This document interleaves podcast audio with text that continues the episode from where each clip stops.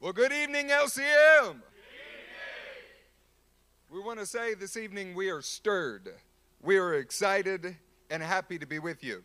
We are especially happy because we have Pastors Matthew and Pastor Eric back in the house this evening. Today is Thursday, June 2nd, and our title this evening is The Savior Complex. Saints, we are enraptured. We are enthused by God's building campaign that is ongoing within this body. Our great commander is expanding the capacity of the men in this house. Has anybody noticed your capacity expanding? Rapture manhood being maximized? Saints, He is equipping us. He's equipping us for the warfare that is ahead, and He is preparing us to win. Anyone in this house want to win tonight? Our God is ensuring that we will win. The work that we are engaged in now, however, it is not just for us. We are straining. We are asking God to help us. We're asking Him to cause something to supernaturally grow, not just for our victory, because we are building an arsenal for the hands of the sons that are coming after us. Every bit of weaponry that God is equipping you with as a man right now whether you're 20, 30, 40, 50, or 60, is a weapon in the hands of a son that you can give before he's 18 years old. Saints, we want to begin with you this evening by reviewing a familiar slide, but one that you're growing in in every way. This is the holistic, masculine man of God. Saints, we began this previous Thursday by discussing dominion or ownership or lordship what it looks like to have dominion over the land that God Himself has given you. This previous Sunday, we spoke about cultivation as the Bible defines it, the way that God makes things grow. Have you been enriched by these two principles that we've covered thus far? Saints, each of these are interconnected. It is not possible to cultivate without dominion, and it is not possible to get to our topic this evening saviors without having dominion and cultivation at work in you. But, saints, you have it at work within you. Somebody raise a hand if dominion is at work in you. Raise your other hand if cultivation is now at work within you. We are excited to build this kind of holy masculinity in our midst. Guys, Sunday's message, Maximizing Your Manhood, was something else. It was such a revelation to us as a body about what a full cultivation process actually looks like when it's happening. You guys remember Deuteronomy chapter 8 in that message? Man, that passage had incredible impact. We're going to begin tonight in Deuteronomy chapter 8 and verse 1 together.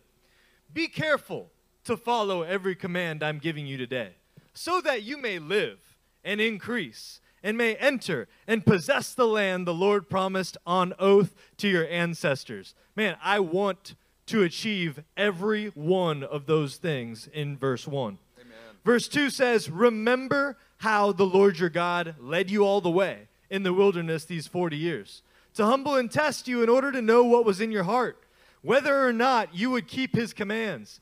He humbled you, causing you to hunger, and then feeding you with manna which neither you nor your ancestors had known, to teach you that man does not live on bread alone, but on every word that comes from the mouth of the Lord. Your clothes did not wear out, your feet did not swell during those 40 years. Amen. Know then in your heart that as a man disciples his son, so the Lord your God disciplines you. As a man disciplines his son, so God disciplines you.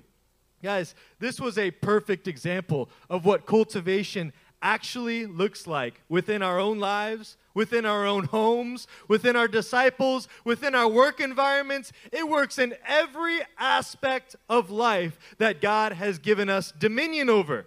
This is what our own personal cultivation must look like in every area. Did you guys remember that God wants every single one of us to have life to the fullest, an abundant life that does not sell itself short. No half measures, no 75% measures, but a full and abundant life in every area. To get into the promised land and increase in every direction. and we cannot be satisfied with anything less. God Himself, as a God, is crazily comfortable with humbling and testing our hearts and cultivating us. And there were some questions for us. Are we ourselves comfortable like God is at the cultivation for what God has given us dominion over in our own lives? God Himself is comfortable with causing hunger, causing desperation to rise within what He cultivates. Are you displaying the same cultivation and comfort in your own lives? You see, He's comfortable dis- disciplining with all sternness what He cultivates. Are you comfortable disciplining with the sternness of God in what you are cultivating, men in this room? As He's comfortable working supernaturally in their bodies, in their provision, to ensure that they do succeed with His help and they do grow in the process. Are you guys comfortable demonstrating this same kind of supernatural cultivation? Man, there were a couple amazing questions at the end of this that we wanted to make sure to review again as we get into our message tonight. Do you want to leave the tender lambs alone without putting them in distress? Do you want to put the tender lambs in distress without yourself being a tender shepherd? You see, there's two sides of this coin, and we are growing it to be cultivators that have the character of God at work inside of us. I know that as I personally interacted with these questions in my own heart, in my own family, uh, I have some major personal growth to be had in this area of cultivation. Guys, I've often been more than satisfied with current levels of cultivation in my own home, which actually renders my own household as just a fraction of the fullest potential that God always wants it to be. I can't be satisfied with that fraction. I can't be satisfied with anything less than the fullest extent that God has in store. Just like Job at the end of the story of Job.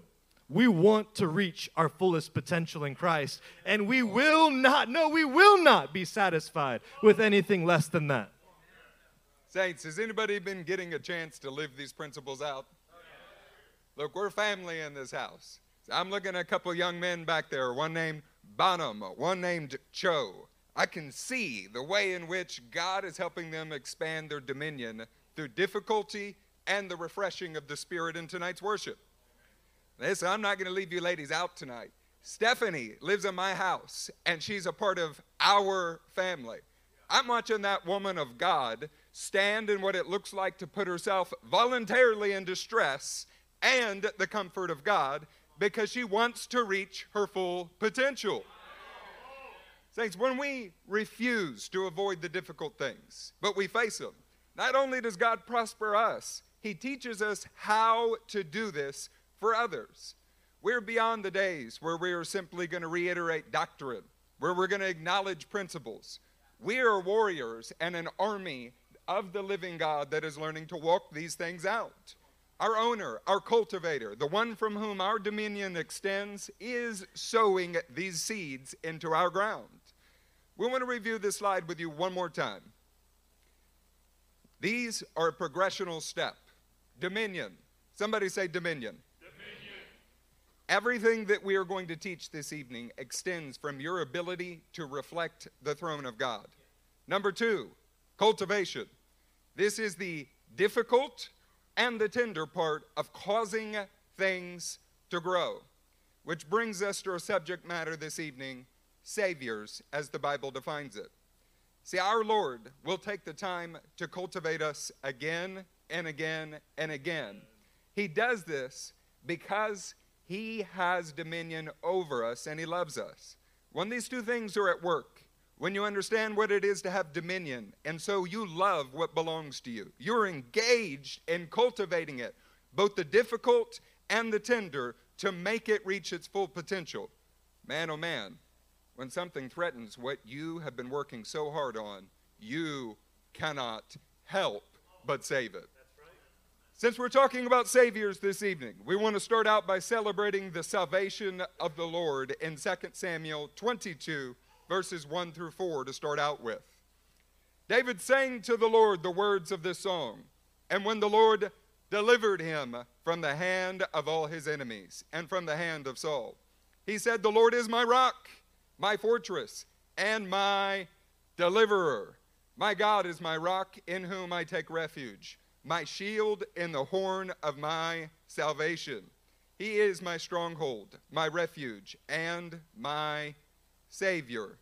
From violent men you save me. I call to the Lord who is worthy of praise, and I am saved from my enemies. Can somebody say hallelujah in this house? Man, it doesn't matter what part of the week it is. There has been a part of the week that I've reflected this on, where I am thankful for God's saving work, whether it's from an adversary or my own foolish decisions. We serve a God who loves to save. Look, we're looking around a room that is filled with family members. We know your lives. We know what you're doing with your children. We know when your job changes. We are thankful for the saving power at work in the Riazora household. We've seen Chris take bold steps of faith as God intervened to save him and preserve the function of his family line, all by stepping out in faith in his profession. That is a intimate body, an intimate body that knows what it is to interact with God on the daily level, what we do for a living, where we live, so that we might reach what he has called us to. Guys, it would be so easy to, we could so easily go around the room and, and point back to your original salvation. The, the moment where God originally plunged his hand down and took a hold of you. But what we wanted to do is celebrate with you for a moment his salvation, like in the last few weeks. Like, Steve Thomas, do you have a new job opportunity, brother? Is God plunging his hand down and saving you once again recently, like this week? Come on, brother. We're talking about Spencer and what the Lord recently did with Spencer's girls and the salvation Hallelujah. that is happening in the McLean household. Mom, we're talking about our Savior reaching his hand down and redirecting the Linton household and Linton's profession and plunging him into a salvation that shows him what he needs to do in this season of his life. Come on. We're talking about even some terrible trailer complications that we had this past week, right? Man, that, that was some tough stuff. That felt like a pit. But guess what God did? He reached his hand down and he saved us from those complications. We're standing on a firm rock now, and our pastors made it back safely. Praise God. Go to verse 17 with us. He reached down from on high and he took hold of me. He drew me out of deep waters. He rescued me from my powerful enemy, from my foes who were too strong for me. Yeah, but they weren't too strong for our king. They confronted me in the day of my disaster, but the Lord was my support. He brought me into a spacious place. Listen, He rescued me because He delighted in me. God is your Savior. He's saving you this week. He will save you next week. He will save you the week after because He delights in you. He delights to reach His hand down and save you from the pit. He delights to be your rescuer. He wants to do that, even in deep waters. He is our support. He is our salvation, and He does it because He delights in those that He has dominion over and He who is cultivating us. Oh, come on. I could see on some of your faces when you read the part that was about how he delights in me. Some of you immediately identified with it. Others of you kind of ducked your head just a little bit because you don't believe that that is the truth about you. Saints, we want to help secure you this evening. We want to help you see God rightly in this house. If you're actively engaging in what it means for Him to be Lord over every area of your life, for Him to have dominion over you, and you're growing and your reflection of it, if you're engaging in cultivation that has difficulty as well as His tender words, then you can have confidence that He delights in you and He wants to save you. Saints, the character of our God ought to inspire something inside of you. This evening, we want to just get straight to it. State it Pashatly. You were created to have a deep desire to save the things that were entrusted to you. You were created in the image of your Father. You were created to reflect Him and His glory. Genesis 3, verse 14 says this So the Lord God said to the serpent, because you have done this. Cursed are you above all the livestock and all the wild animals. You will crawl on your belly, and you will eat dust all the days of your life. And I will put enmity or hostility between you and the woman, between your offspring and hers. He will crush your head, and you will strike his heel. Saints, through this promise, God would bring salvation. But you need to notice the curse of the serpent was a necessary part of this salvation. God's rescuing cannot be separated from the destruction of the serpent. Those two things, those two aspects, are the components that make up God's salvation. It is the deliverance or the rescuing of his people and the crushing death of something else. Guys, we're so very comfortable with calling Jesus our Savior, Jesus our rescuer. But there's another half to the story of his salvation that almost no one focuses on. Guys, do you guys want to get into that with us tonight? Jesus came to show us how to be both rescuers and serpent crushers all at the same time because that is exactly who he is. Turn to Isaiah chapter 61 with us, a passage that most, if not all of you in the room, know by heart, but we're going to read it together and highlight something that you might not have highlighted specifically in the past. Isaiah 61, verse 1 says, The Spirit of the sovereign Lord is on me, because the Lord has anointed me to preach good news to the poor. Come on. He has sent me to bind up the brokenhearted, to proclaim freedom for the captives, Hallelujah. to release from darkness for the prisoners, to proclaim the year of the Lord's favor. Amen. And the day of vengeance of our God. To comfort all who mourn. Guys, in Luke chapter 4, right after his temptation, Jesus applied this passage, Isaiah 61, to himself. He is the Savior, He is the rescuer. And he is also the one proclaiming the day of vengeance of his God. He is also the serpent crusher, guys. These cannot be separated from one another. They can only work holistically together in tandem. Because you guys are so familiar with him rescuing you again and again and again, it's even what we celebrated as we began this message with you tonight. We want to focus on the serpent crusher part of his salvation. Turn with us to Matthew chapter 10 and verse 32. Somebody say there when you're there. Whoever acknowledges me before men, I will also acknowledge him before my Father in heaven. But whoever disowns me before men, I will disown him before my Father in heaven. Catch verse 34 here. Do not suppose. It's another way to say, do not assume. Or put in other words, do not stick with your own conclusion that I have come to bring peace to the earth. I did not come to bring peace, but a sword. For I have come to turn a man against his father, a daughter against her mother, a daughter in law against her mother in law. A man's enemies will be the members of his own household. Guys, interact with this passage for a minute. This is in the New Testament. This is the words of Jesus. This should be in the fluffy stuff category, right?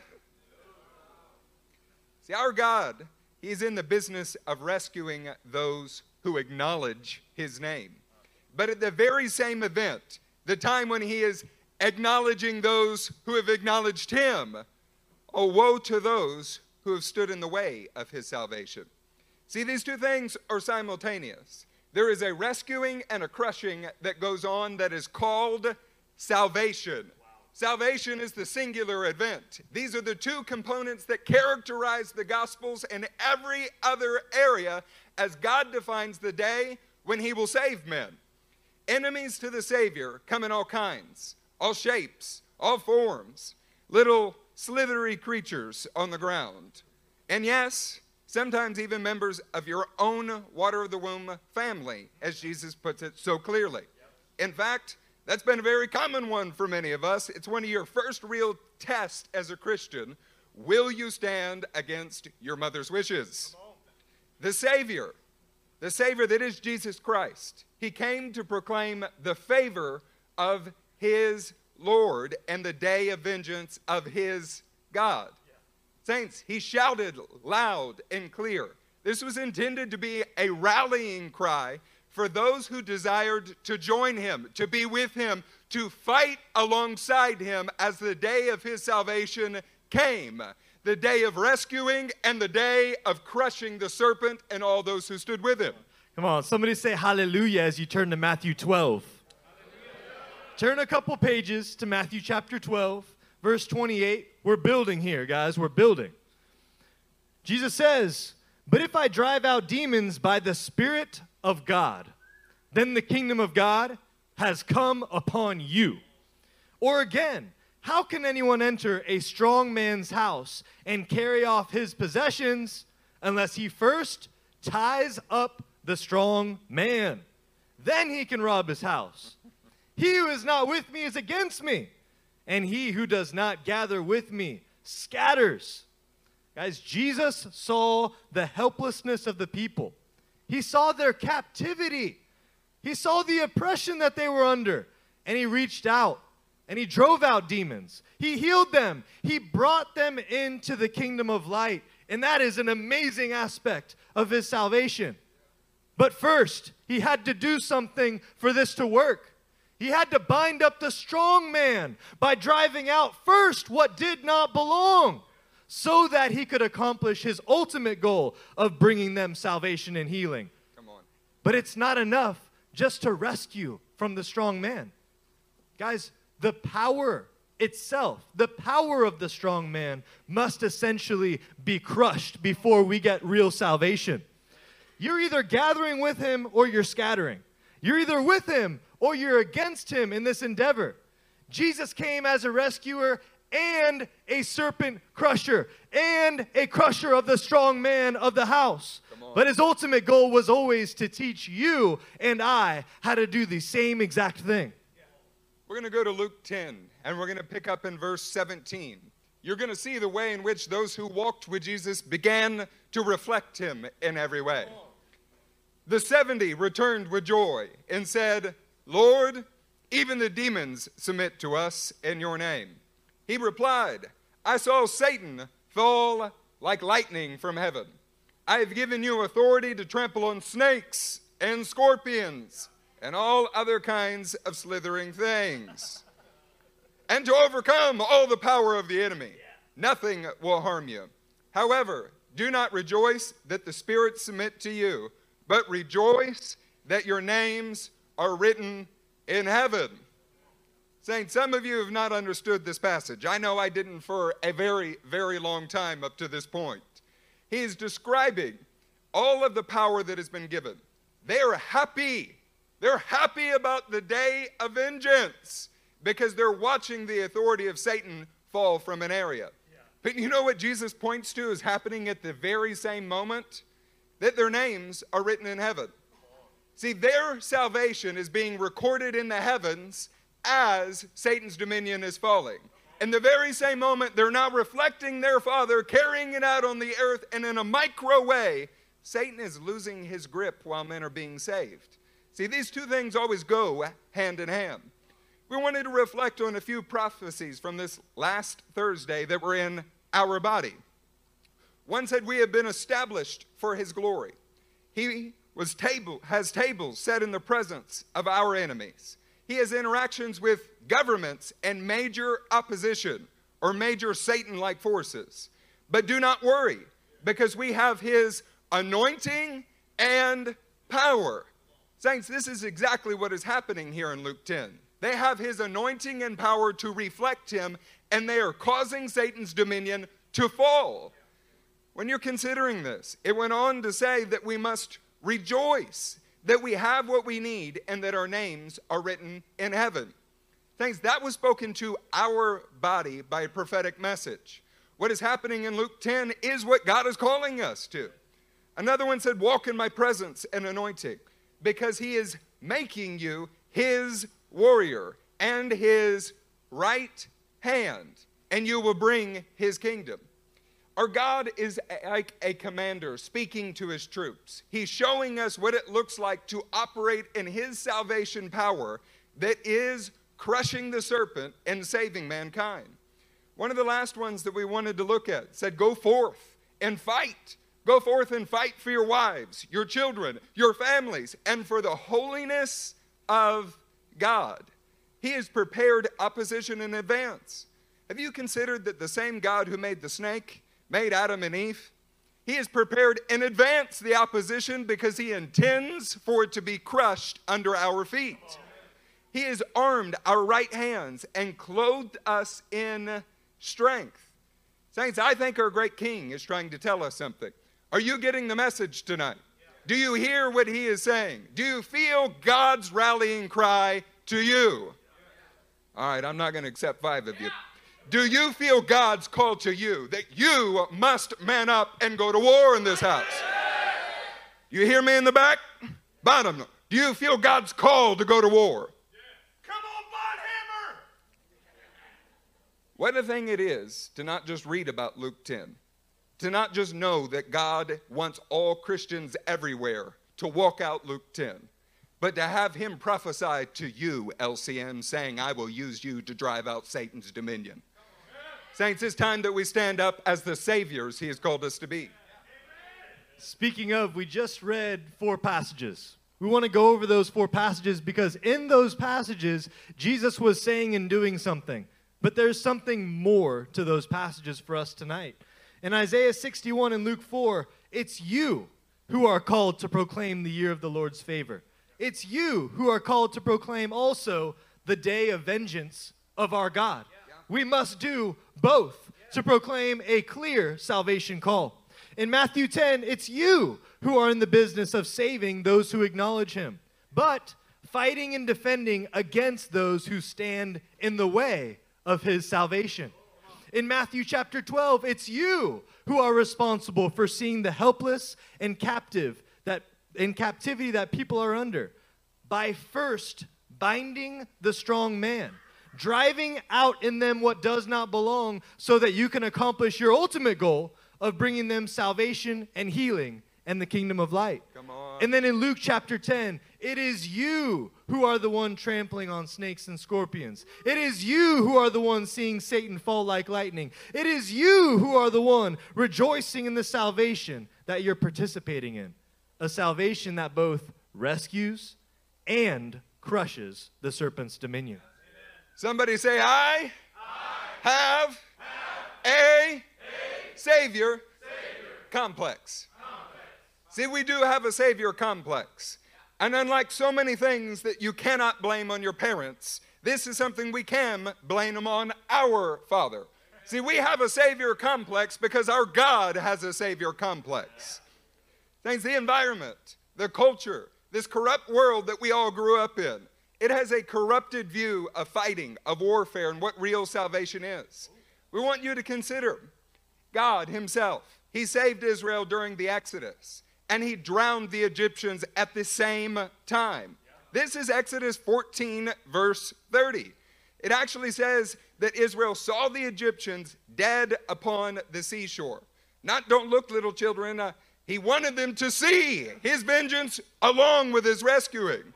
See, this whole process together is salvation as God defines it. God saved Israel during the time frame of the judges. This is men like Samson, men like Gideon. Time and time again, he destroyed their enemies who had captured them. These were simultaneous events. He destroyed those who were oppressing them with their sinful acts. God defines this whole process as salvation in the law, in the prophets, and throughout the Bible. Guys, God saved Israel in the time of Mordecai and Esther. We just did a huge study on it. And he directed them to kill and hang Haman's sons at the same time. It wouldn't be salvation without it. That's not all. He also directed them to strike down all their enemies with the sword. See, that is what holistic salvation looks like. The whole process is salvation as God defines it, and we're not allowed to pick and choose the aspects that we like and the aspects that we don't like. Guys, in the future, God will save Israel again in a very similar way. Yes, he will. When all the nations of the earth come to fight and come to destroy little Israel, God will slay them all, and he will rejoice over his people in their great victory together. This is the whole, the holistic process of salvation as God chooses to define it. Now, if you haven't noticed, it's 30 minutes in, and we could obviously go on and on and on talking about this because it's rife in the Bible. It is the story of the Bible, and we love it. But what we want to direct you towards, more than just how God is this multifaceted Savior, our point, what we must reach, what we have to know that we get to with each other, is for you to be able to teach your sons how to be small s saviors Small s saviors. just like the big S Savior, Big Jesus S Christ. Savior. Now, to be able to do that, in order to accomplish this task, because we're not just fighting for now, we're fighting for the arsenal that we want to give them. We have to be able to understand God's salvation, to be able to hold firmly to it, to have a conviction about it, knowing that this world is at war with it. We want to talk to you about a few pseudo saviors that exist in the church world and that exist in this very room. After all, Matthew 12, 28, which we read, says, Unless he first ties up the strong man. So to speak, if we want to become the saviors that we must be, we have to understand the strong man that is resisting your ability to be the savior God has called you to be. This is necessary to accurately reflect our Father as Savior. We must understand the strong competing influences in each of our own lives, and that we have to be able to grow into the Savior complex that our God has and not accept anything else. You see, we all have an incomplete Savior complex in this room, and we're going to correct it. We're going to start correcting it tonight. Let's talk about, for example, the feminine pseudo Savior model. We're talking specifically about the Hollywood pagan lie. It's so easy to watch Savior like movies that have components of saviors in them that Hollywood expands and shows you one aspect of salvation that you celebrate and you clap over and say, Man, that is a complete view of salvation. That's what it looks like right there. That's a great reflection of God. You know, that should be in the Bible. That story's that good. Guys, this Hollywood pseudo savior model, it's characterized by the biological male. And even today, man, isn't that getting skewed? But the biological male who believes himself to be a man because he is the regular instrument for defending or for saving a damsel. The offended woman we're talking about here is the damsel, or the uncomfortable woman, or even the misunderstood wife. I mean, the misunderstood woman is the one that this manly savior is going to save. Yeah, we're going to develop this a little bit. That damsel in distress, man, that sinfully offended woman, that uncomfortable woman, that misunderstood situation. Biological males who have fallen for this pseudo model are always characterized by a poor connection and poor sense of security with the Father. This is often evident even late into life, while real progress has been made in other areas. As a result of this break in the connection with the Father, they do not possess or understand dominion as it extends from the throne of God, even if we teach on it for hours and hours. They seek only to serve their wives, children, and the people that they should be leading. This break in connection with the throne, with the Father from whom masculinity flows, means that they are unable to properly define dominion and the love and service that result from that dominion. Wow, so what happens from here is that it furthers. And this break in connection and the lack of dominion, it continues to foment insecurity as they are incapable of real cultivation that by definition requires hard pressing and tender words. It requires both. This kind of work does not produce the adoration of a feminine pseudo savior model. Listen to this, church. Being a biblical savior requires that your affirmation come from the one whom your dominion extends and nowhere else. Come on. The worst part of all of this, this self fulfilling process, self fulfilling prophecy of cyclical insecurity, well, it drives a man to seek to derive their masculinity through the approval and adoration of women or other effeminate women like men who share the same sympathies and the same problems. This false masculinity is often derived from a prospective spouse, someone you wish to marry, or a wife in a current marriage covenant, or another familial connection like a mother or a parent. The biblical model of a Savior extends from God and His dominion. Do you remember the four cups from Exodus 6? Anybody in the room? Yeah, I do. One of the first promises, I will bring you out. God promises that He will bring you out from any other authority besides the one that He apportions. God does not just deliver from the immediate peril of Pharaoh, He crushes Pharaoh and frees His people from the power of Pharaoh's authority in their lives. The next cup is, I will free you. Guys, he doesn't just free them from Pharaoh's authority. No, it's not just that. He also empowers them by joining them to himself in new power over the previous ways of Pharaoh that they were trying to bring with them. He goes on to promise and say, I will redeem you.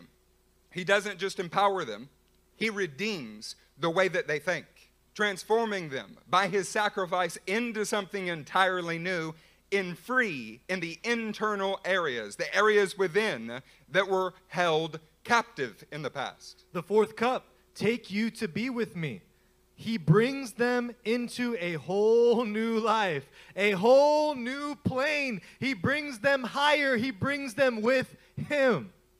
So, to be frank, including us on the stage, to one extent or another, every single man in this room has been affected by the unbiblical, pagan, feminine pseudo form of saviors. The idea that it is noble for a man to simply rescue a woman in distress, or emotional distress, or offense of any kind, or uncomfortable circumstances, or from the, the work that she is called to do. It's so hard. It's so hard, husband. I'll just do it, I'll save you. This is completely unbiblical. Biblical and truly noble saviors extend from dominion and cultivation in its truest form. That is, you rescue from adversaries without and the sinful adversaries within. You crush the source of the problem, not just fix the situation. Yeah. As Matthew 12 28 says, the strong man must be tied up. Guys, the feminine pseudo Hollywood salvation model, it just simply attempts to fix the situation. But it does not actually crush the source of why that situation occurred. It doesn't get down into the depths, doesn't get down into the foundation of why we're in this situation. It just simply rescues on the surface, and then the same problem is allowed to continue to fester and to grow and to get bigger and bigger and bigger until it consumes the one that it's a part of. But Proverbs 19:19, we're going to find an incredible solution. It says, "A hot-tempered man must pay the penalty. If you rescue him, you will have to do it again." As many of you are in a cycle. You're playing that Hollywood feminine savior. You're just quieting your wife's emotions. No, babe. Just no, no, no, no, no. You're, you're taking on even vicarious offenses for others in the church. Ooh, I didn't like the way that that interaction occurred. I'm offended for you. How would I feel if I were corrected that way? No, no, no, no. This is what happens when you have the feminine pseudo savior model. But it's, it's in the failure to crush the adversary that lies in you and in them, and it never ever works. Guys, there is nothing noble about being manipulated by demonic, offense spurring forces. There is nothing masculine about being manipulated by your own insecurities into serving the fleshly and insecure nation, nature of a woman. Listen, biblical salvation does not just alleviate the distress, it doesn't just alleviate the stress that you're feeling of the situation. No, biblical salvation cures the source, whether it be from within or it be from without. A Savior cures the source of the issue. To make sure we're getting where we want to be, because we're talking about a topic that I assure you is different than how you've previously thought about salvation.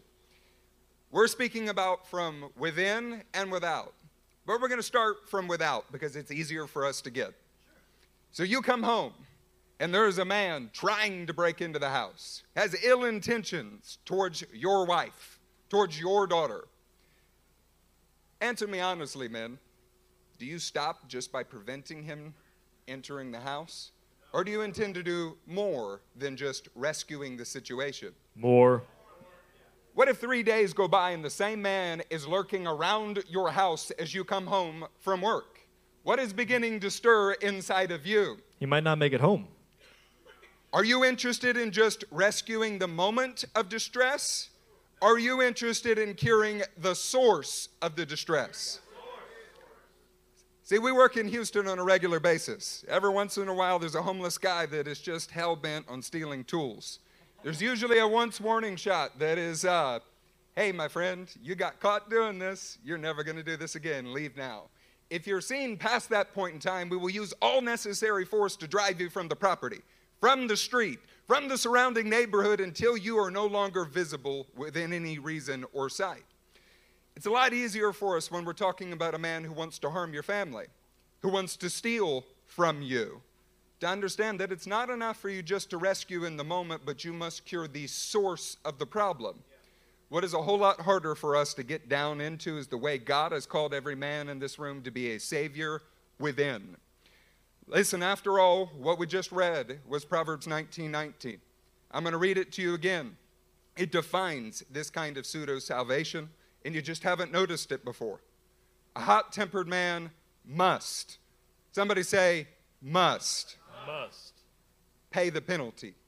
The temper must be penalized, it must be crushed. If you rescue him, you will have to do it again. See, the act of Hollywood saving, the act of pseudo saving, the act of, I'm here to defend this emotional moment and make you feel better, calm down, mister, is not salvation as God defines it. To save a man and turn him back from sin is not just to cool the temper, it is to crush the sin within. Otherwise, you will have to do it again. See, real salvation is a cure. Real salvation ushers you into a new plane. Real salvation looks like God rescuing his people, taking them out of Egypt and getting rid of Pharaoh. What we want to do in this room is teach you to rise in this kind of salvation. Teach you to rise above the things that have perpetually haunted you and your family and be the Savior that He's called you to be, rescuing the situation and demanding that Pharaoh be crushed wherever he is found. We are men and we do have a Savior complex. We're learning to have a complete complex, one that reflects our Father. We will look like real Saviors, just like Exodus 6. Guys, see these five attributes that we've been studying and preaching on. They always build on one another. When you attempt to be a savior without dominion or without cultivation, it actually makes you into an enabler? Not a savior, an enabler. You are enabling sin to prevail because we're not just addressing the sin. We are going to crush the sin. We're not just there to smooth over the emotions that are out of line. We are there, to get to the very core of the issue and crush it. We've got some examples for you about some examples from the word with men that did not build to be saviors, but they just tried to do it without taking dominion and without cultivating. I want you to think about Adam. Think about Adam in the garden for a moment. When the sin is not crushed with his wife, what did it lead to? Well, it led to participating in the eating of sin together with his wife. Hmm. That's called being an enabler, not a savior, man. What about Aaron? What about with that little golden calf incident in Exodus? When the sin is not crushed, this leads to even maybe being an advocate for the very sin that you're called to crush in someone else. Think about Eli and his sons for a moment. This is the worst one. When the sin is not crushed, when you chastise them, don't do that. Instead of rescuing and crushing the sin that you find in them, this leads to a next generation developing into men who believe that simply by being rescued or rescuing others, that's all that's required of them. And the sin is allowed to remain and fester and grow as time goes by. You can't imagine what this actually produces in that next generation.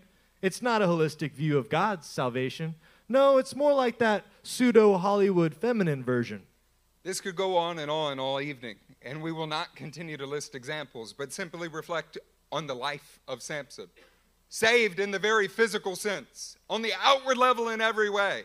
The destruction of a lion, the destruction of the Philistines, and he is rescued and he lives. But what happened on an internal level over and over again?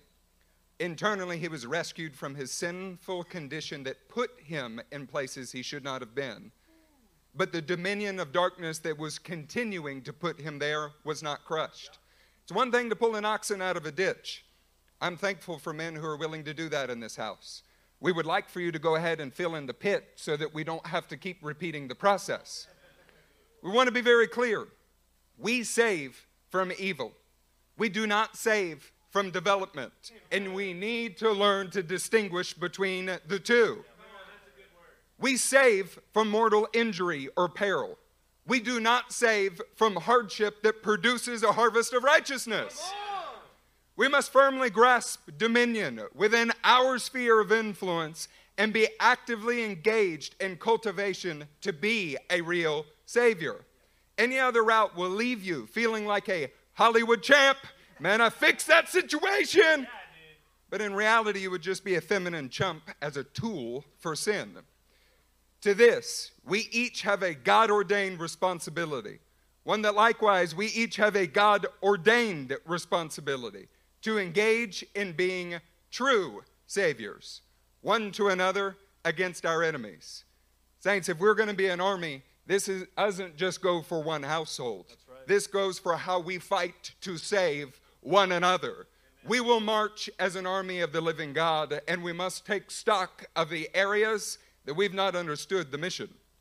Turn with us to Judges chapter 5, and as you're turning there, say, I have a Savior complex. I have a savior complex. Judges 5, verse 15 says, The princes of Issachar were with Deborah. Yes, Issachar was with Barak, rushing after him into the valley. In the districts of Reuben, there was much searching of heart. Why did you stay among the campfires to hear the whistling for the flocks? In the districts of Reuben, there was much searching of heart. Gilead stayed beyond the Jordan. And Dan, why did he linger by the ships?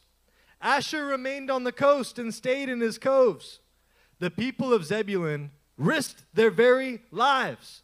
So did Naphtali on the heights of the field. I want to highlight something in this passage because Judges 5 is praising some of the tribes that rushed in to help their brothers and uh, highlighting other tribes that did not. They, they had maybe partly this Savior down, but not a whole Savior complex like they needed to.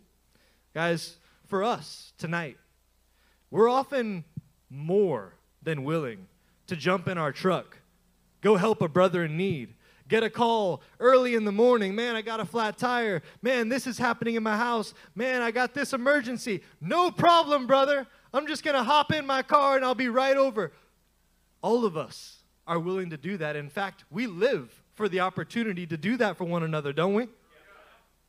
We fail, though, time and time again, when the actual enemy of sin is lurking on our brother's doorstep, and we cower when we see it instead of confronting it and crushing it.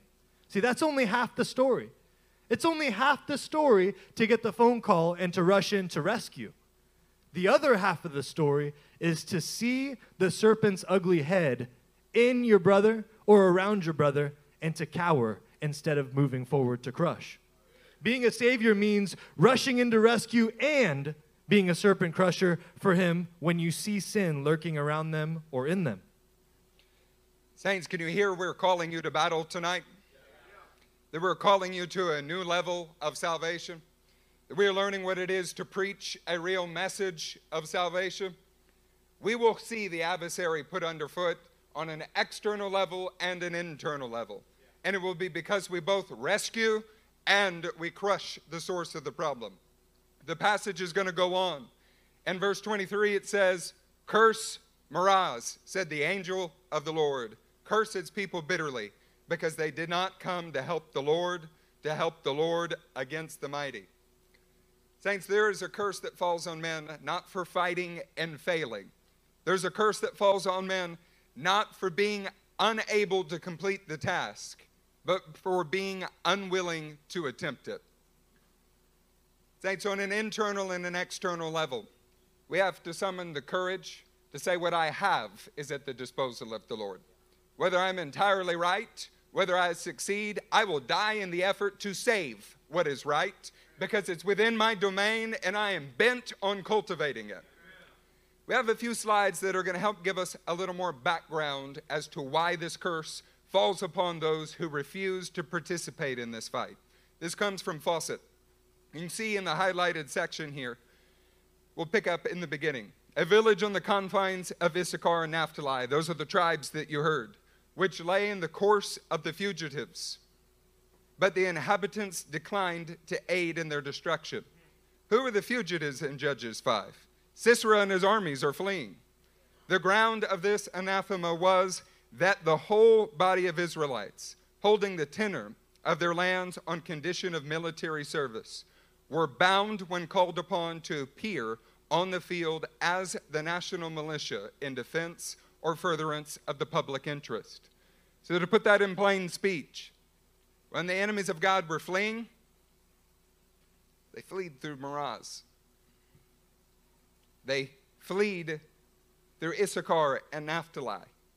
And Fausset's is saying that they allowed the fugitives to pass by their midst, and even then did not seek to destroy them when every one of them were bound to the defense of their brothers, to an eternal bond for the national interest of those that were around them. Saints, we want to tell you tonight that we are bound to our God ordained responsibility. Our God ordained responsibility to be the saviors we are called to be, the rescuing and serpent crushing force for every other family, every other brother in this room, and that we will not let fugitives escape our grasp any longer. We have another slide for you from Fausset's as well. Man, it comes right out and explicitly dictates where God's favor lies, as well as what the real sin was of these pseudo saviors. Look at the highlighted portion. They gave asylum to the fleeing Canaanites accursed of God, whereas Jael, who slew their general, is blessed. Their sin was omission faint heartedness, neutrality, where there can be no real neutrality. You got to pick a side in this house tonight. They neglected the duty of coming to Israel's help in the struggle against God's foes. Guys, omission can be one of our greatest sins. Our own faint heartedness, our own desire to be neutral in a situation, to just deal with the surface level of it when there can be no neutrality in God's house. Seeing the serpent advance and turning your head, pretending like you just didn't see it. He who is not gathering with our king is scattering. When you bury what he's given you in the ground, your God ordained responsibilities to this house, then even what you have will be taken from you and given to others who refuse to stand by while their brothers fight to be rescuers and serpent crushers in his house tonight. Guys, we want to show you a video because when we started putting this message together, we looked around and we saw something special in our sons happening around our living room.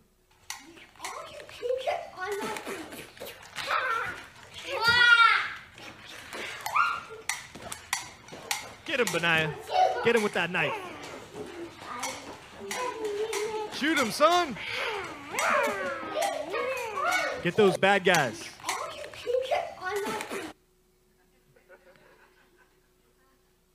Saints, you see, it's bound up in the heart of a man. From the time that you're a child, you want to play with weapons. You want to play with weapons so that you can save.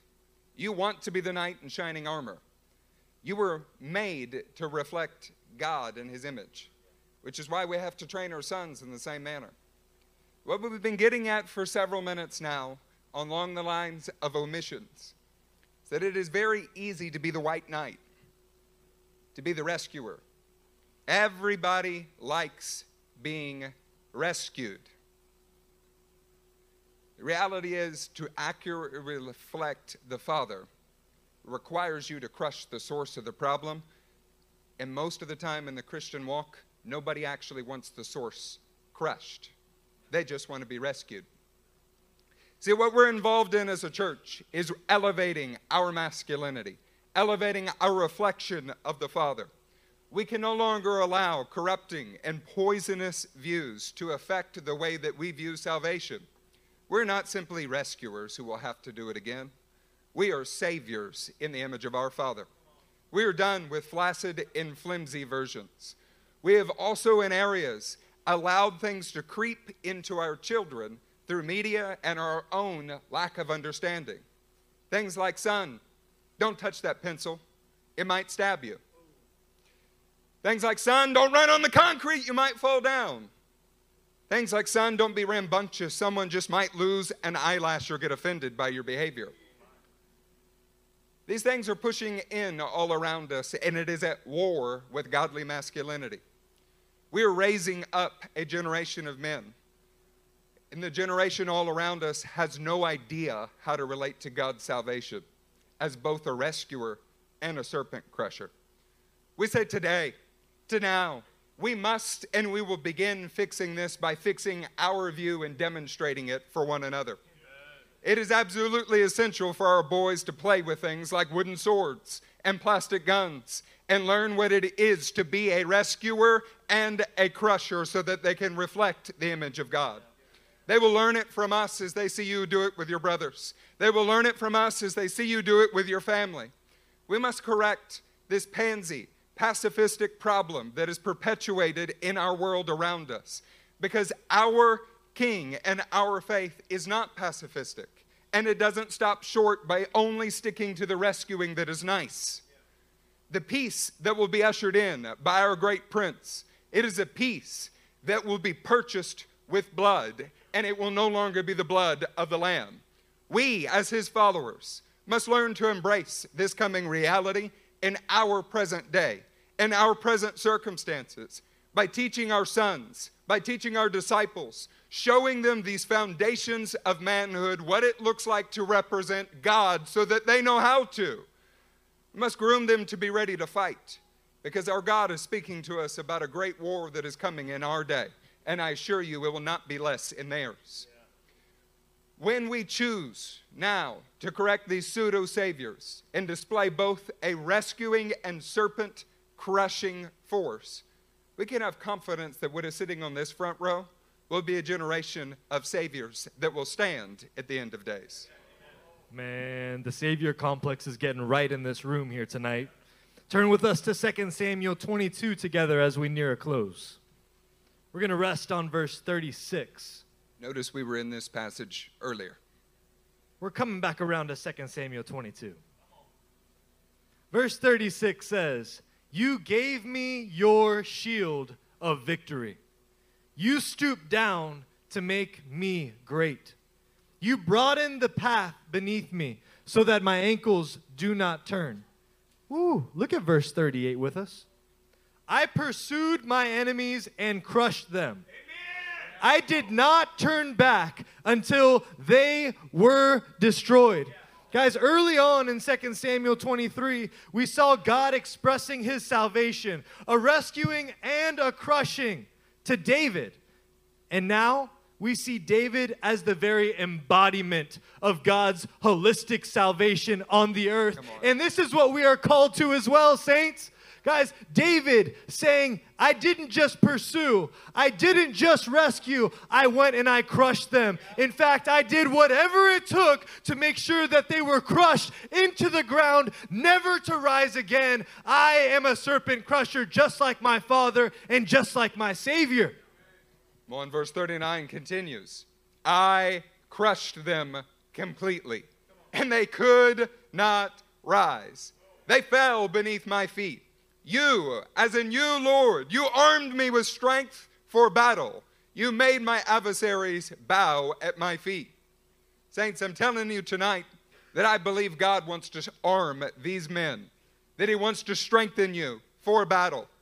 That there are adversaries that have risen again and again in your life and in this house, that it is time for them to bow beneath your feet as God crushes them. Verse 41 says, You made my enemies turn their backs in flight, and I destroyed my foes. So their flight didn't work. He found them and he destroyed them. They cried for help, but there was no one to save them. To the Lord! But he did not answer. I beat them as fine as the dust of the earth. I pounded and trampled them like mud in the streets. See, David was rescued and his enemy was crushed. David knew what it was to experience real salvation. David is reflecting God and he taught others to do the same. He raised up mighty men. He was a king and a shepherd and an example of what it looks like to be a savior. He raised up men who did the same for Israel after his time. David displayed a kind of holy tenacity that is required to be a savior. He didn't stop just with rescuing, he crushed the enemy and then carried its head around. He crushed them into the dust, into the mud. He taught the people how to do this. Saints, this evening we're asking you to take stock of the areas that you've stopped short by rescuing so that we can stand together and ask God to arm us with strength, that we might enforce His salvation that we might preach it, that we might live it, that we might declare it before the earth. Nehemiah 4 14, verse th- 4, verse 13 and 14 is where we're going to close. It says, Therefore, I stationed some of the people behind the lowest point of the wall at the exposed places, posting them by families.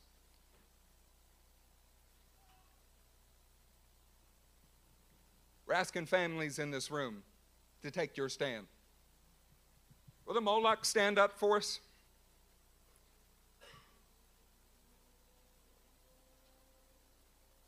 Would the Hebron household stand up for us?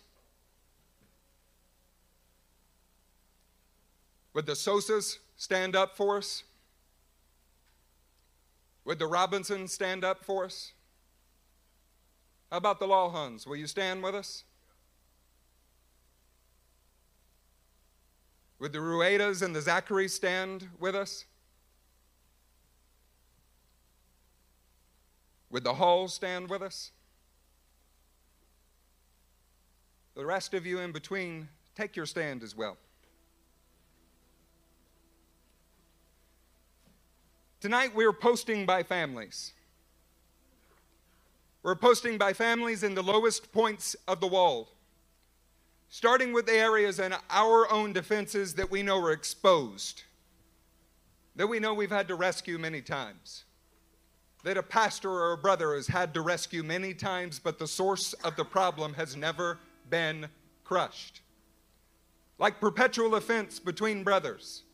We're done rescuing that. Today we are crushing that.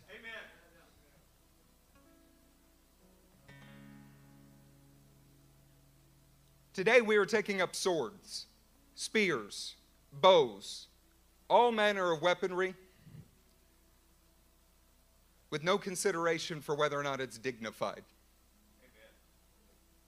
We are far less concerned with whether you succeed in the fight that you engage in. than that you give it your all and give God the opportunity to strengthen you in it. After I looked things over, I stood up and said to the nobles, the officials, and the rest of the people, Do not be afraid of them. Remember the Lord who is great and awesome. Fight for your brothers, your sons, your daughters, your wives, and your homes. This is a room filled with noble men. This is a room filled with officials. This is a room filled with the people of God. This is my family since I was a child sitting up here. Saints, we're calling to you tonight and saying, it is time for us to fight. It's time for us to recognize that we cannot just continue rescuing situations, that we must still rescue but crush the adversary. We're not on border patrol. We're those that God has called to conquer, to advance. And He is specifically speaking to us in these days about the conquest that He has not for the Christian world, but that He has for this body, for the Powells, for the Makowicks, for those that are around us.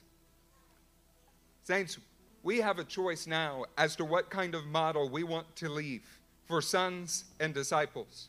We have a choice now to teach them what it is to be saviors that are strong, that are sacrificial, that are courageous, that are not particularly concerned with whether it's nice or it's agreeable, but are far more concerned with actually saving the situation. Saints, that's how you raise up elders, men who have in mind what saves in every situation. My brother's going to pray. I'm asking you to pray with him as families that are posted. You are LCM. Our God has spoken to us, and this matter is in our hands. Tonight, we decide that we will respond to His call and we are going to advance. We will not shrink back.